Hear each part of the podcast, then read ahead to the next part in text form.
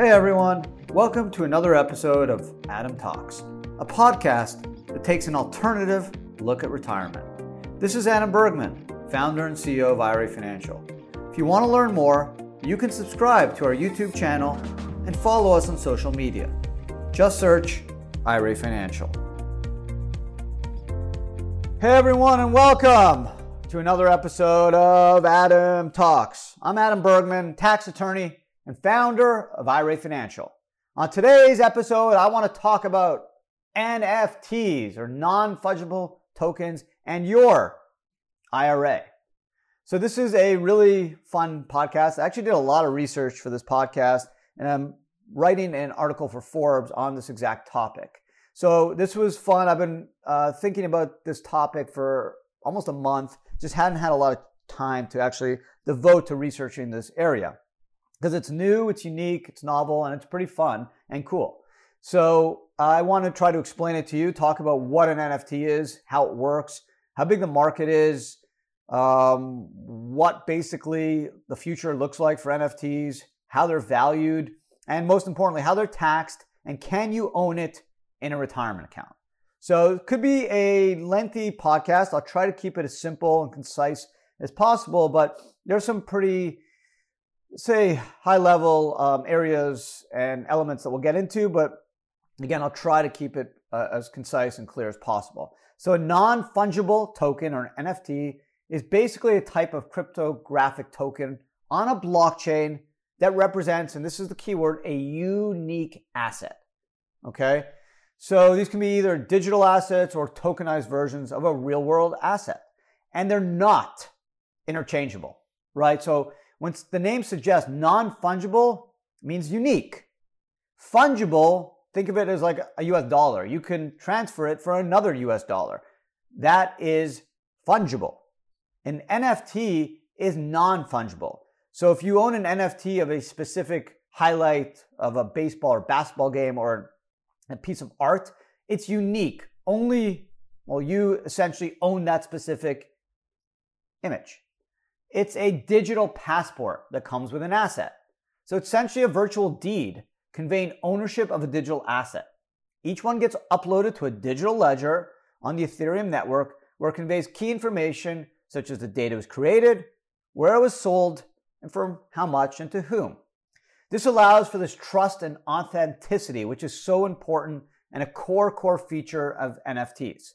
And that's the main difference of an NFT versus owning uh, maybe a physical baseball card or a piece of artwork where provenance is difficult to establish. We've known, all heard of various frauds with artwork, forgeries, and same with uh, signatures, baseball cards, and, and different types of assets.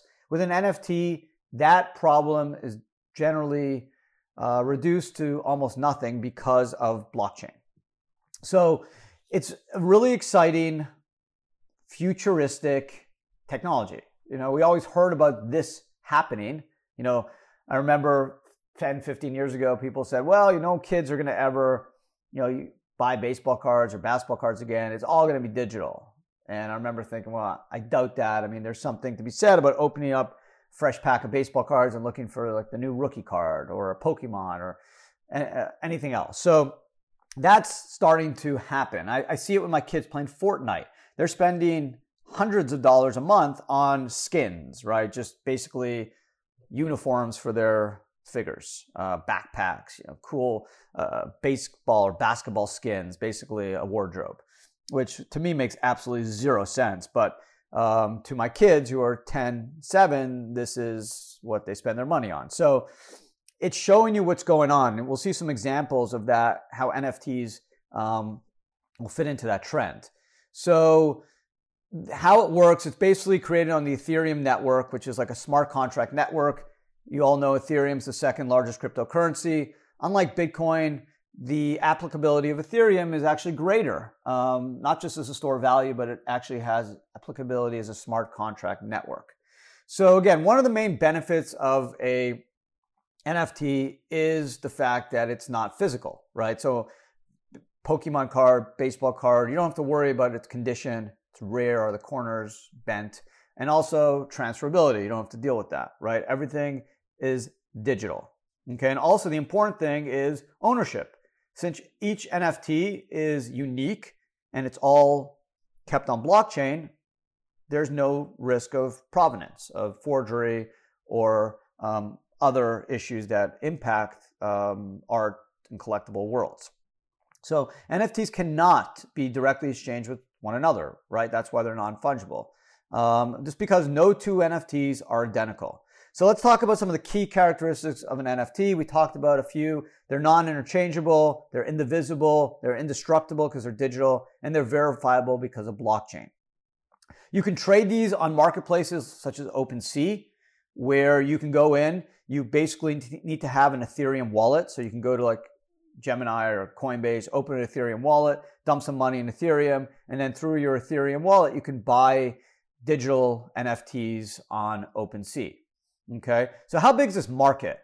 Obviously, the markets have exploded this year in COVID, just like almost everything else, whether it's Tesla stock, GameStop, AMC, or Bitcoin, Ethereum. People are spending money. People are at home.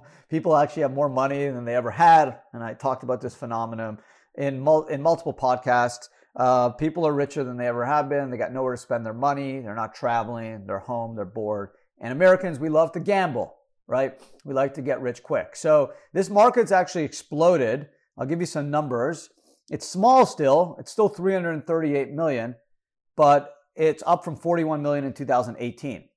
Okay, and this is from uh, L'Atelier, which is a, a site. Uh, the surge of interest led to the expansion of online marketplaces. Blockchain technology helped, uh, I would say, bring about this movement in NFTs.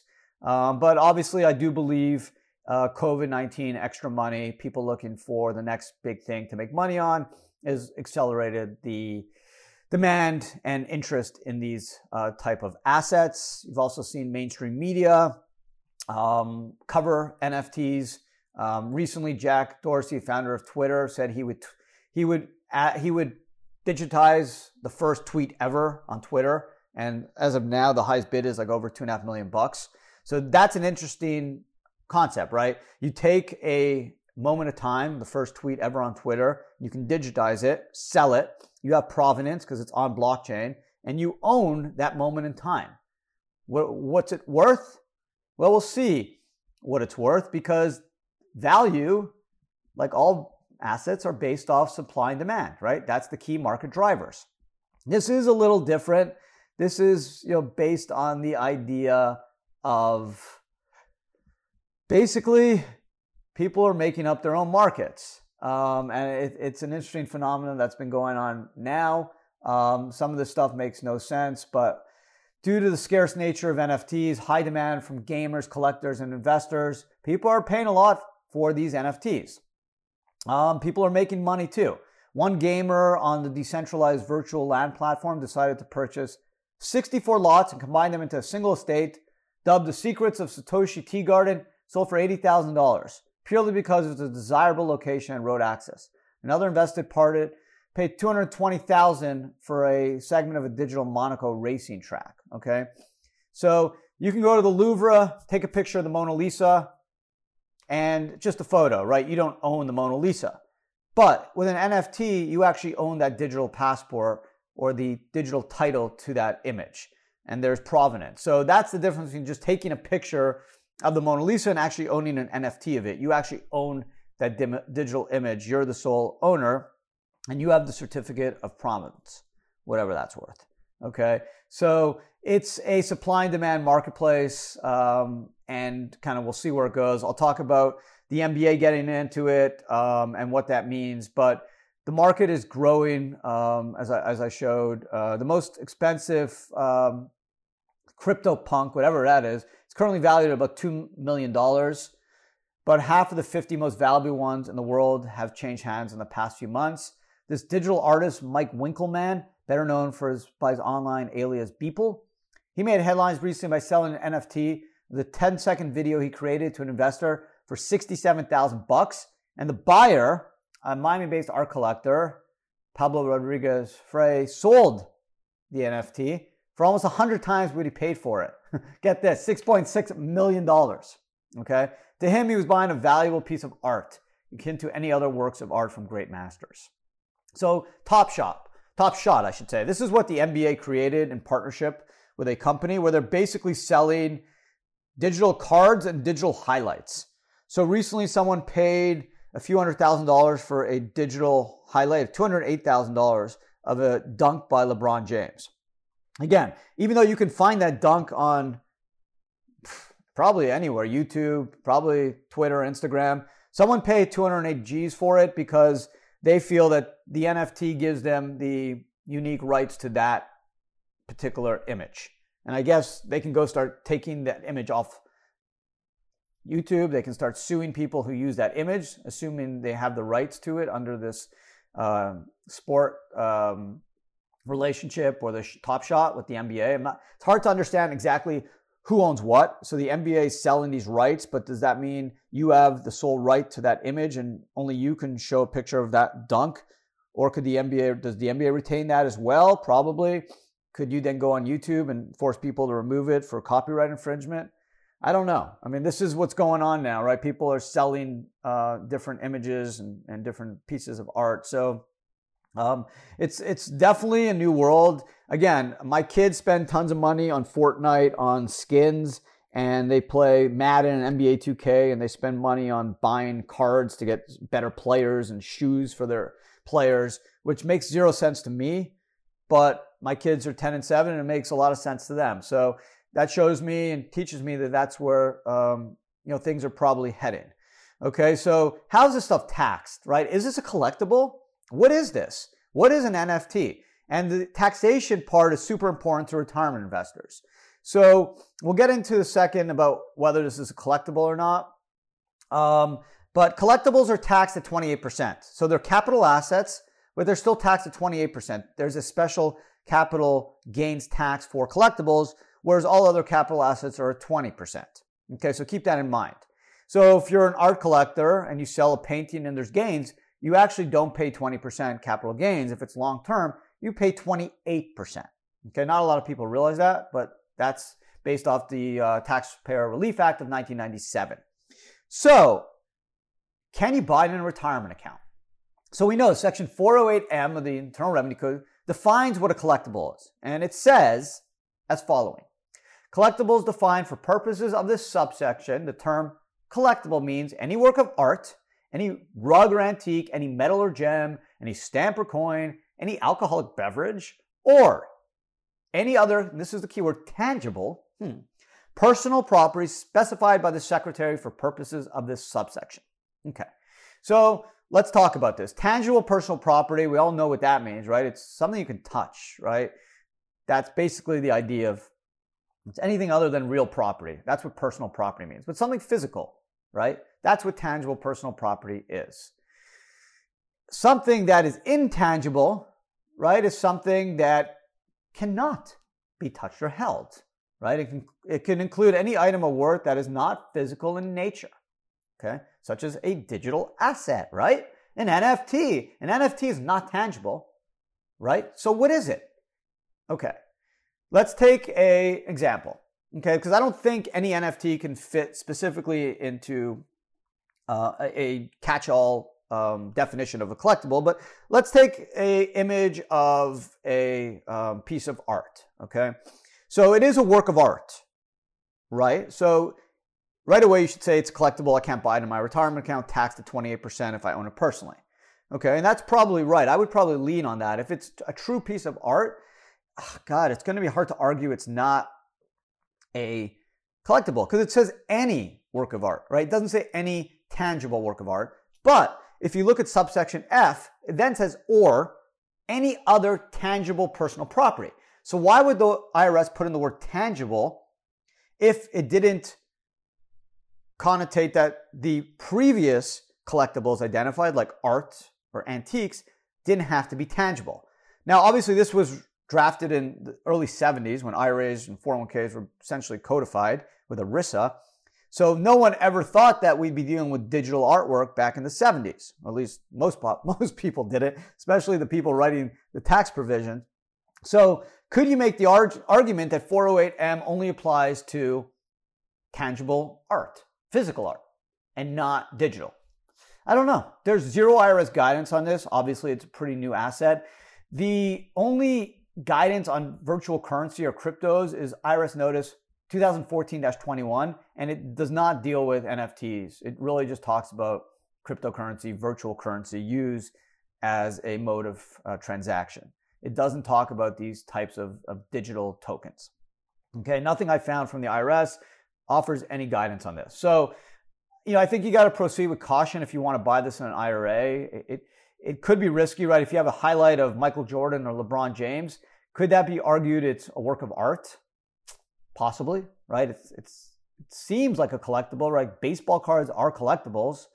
Um, if you Google it around, you're going to see most people connotate collectibles with baseball cards or comics.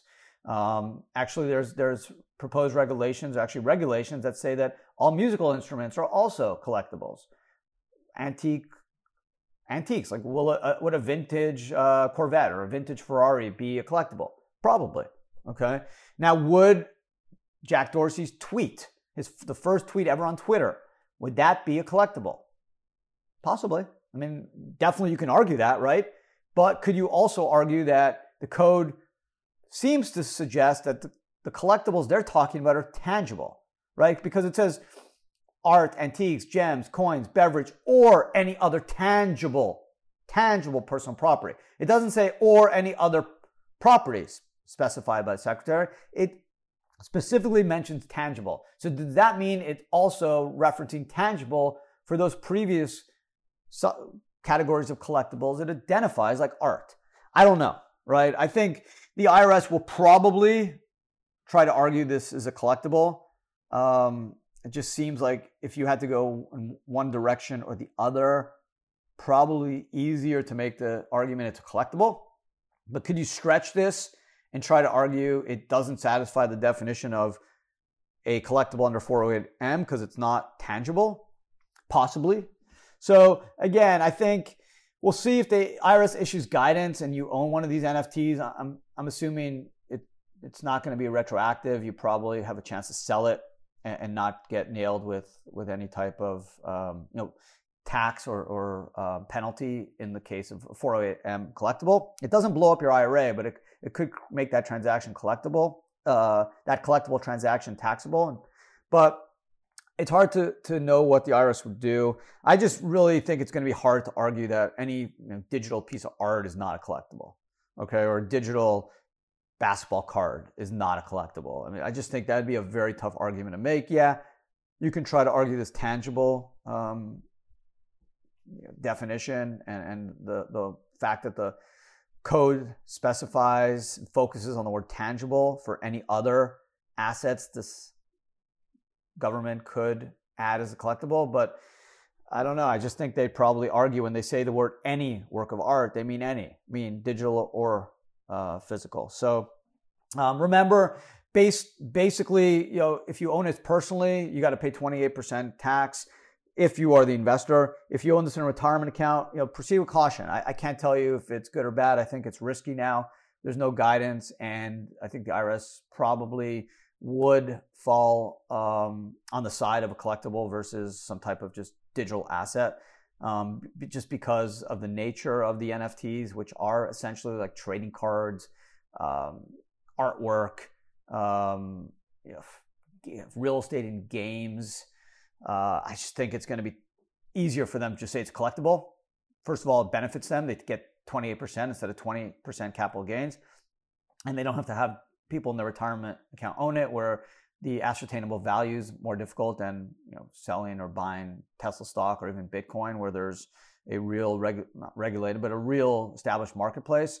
Uh, I think they're going to be worried about value and knowing the IRS. That's all they care about when it comes to your retirement account is value, and and probably they would say how could someone argue that a LeBron James dunk on an NFT is worth 208,000 or, or 28,000 or even 800? I mean, it's crazy, right? So OpenSea is the largest marketplace. They booked almost 90 million of US transactions um, earlier um, earlier this year. Um, it's up from 8 million um, few months earlier. So it, it's moving. It's getting more popular. but proceed with caution if you want to own this in an IRA because or 401k because there's no guidance, and I do think ultimately the IRS could make a strong case that this is a collectible, which is thus not permitted to be owned in a retirement account. But you can own it personally. Uh, would be subject to a higher capital gains rate, but you certainly could own this personally. You just need to get an Ethereum wallet. You can go to OpenSea or um, some other um, marketplace. Uh, a lot of people have been going to these um, to the NBA Top Shot, which people think is really cool. My kids actually think this stuff is super cool. Uh, makes no sense to me. I like to touch the physical card or a comic book. To me, I feel I own it, but my kids don't care about the physical um, experience. They're happy to have it in on their phone or on their Xbox or PC. To them, that's enough, and they can trade it and show it to their friends on their phone. So hey, um, this is definitely something that's not going away. I, I see this as a way for companies, uh, artists, um, to performers. I mean, it, uh, I just read that a uh, Kings of Leon, or, or, I think Kings of Leon, one of the uh, rock band, selling their album as an NFT. So there's some cool stuff that's going on. It's another source of revenue for artists, um, not just you know, physical artists, uh, but you know, musicians, athletes. Um, entertainers, comedians. So uh, and and and potentially other areas, whether it's you know someone selling a moment in time, like uh, a, you know an image of of a wedding or something in their life or or something else. I mean, it's going to be interesting what happens. But one thing I do know is Americans we like to gamble and we like to try to get uh, rich quick. So as long as we're uh, have money in our pockets or in our bank account and we're willing to take chances I don't think this thing's going away. Yeah, the market will crater at some point and crash, and but it will come back. Uh, all it takes is um, you know larger um, organizations, companies, athletes, entertainers to buy in. Mark Cuban, who owns the Dallas Mavericks, a billionaire, he bought in um, on this, um, and he's you know been a big uh, push or fan of trying to get the NBA to buy in um, since he owns the, Mavericks and opening up another source of revenue through this NBA Top Shop, right? Just selling the same highlights. You know, you can sell the rights to ESPN, um, and you can also sell it to some guy who's going to pay you two hundred eight thousand bucks for a dunk um, by LeBron James. So hey, why not, right? Um, anyways, um, as a, a, retirement kind of focused podcast, just proceed with caution. I, I, wouldn't want anyone getting in trouble or, or having to sell something quickly because the IRS comes out with um, some type of guidance. Uh, owning it with personal funds is just probably do you take the position as collectible or not? Probably art related, yes. Um, generally, NBA cards, yes. Real estate on a game, uh, probably yes. I mean, it's a video game.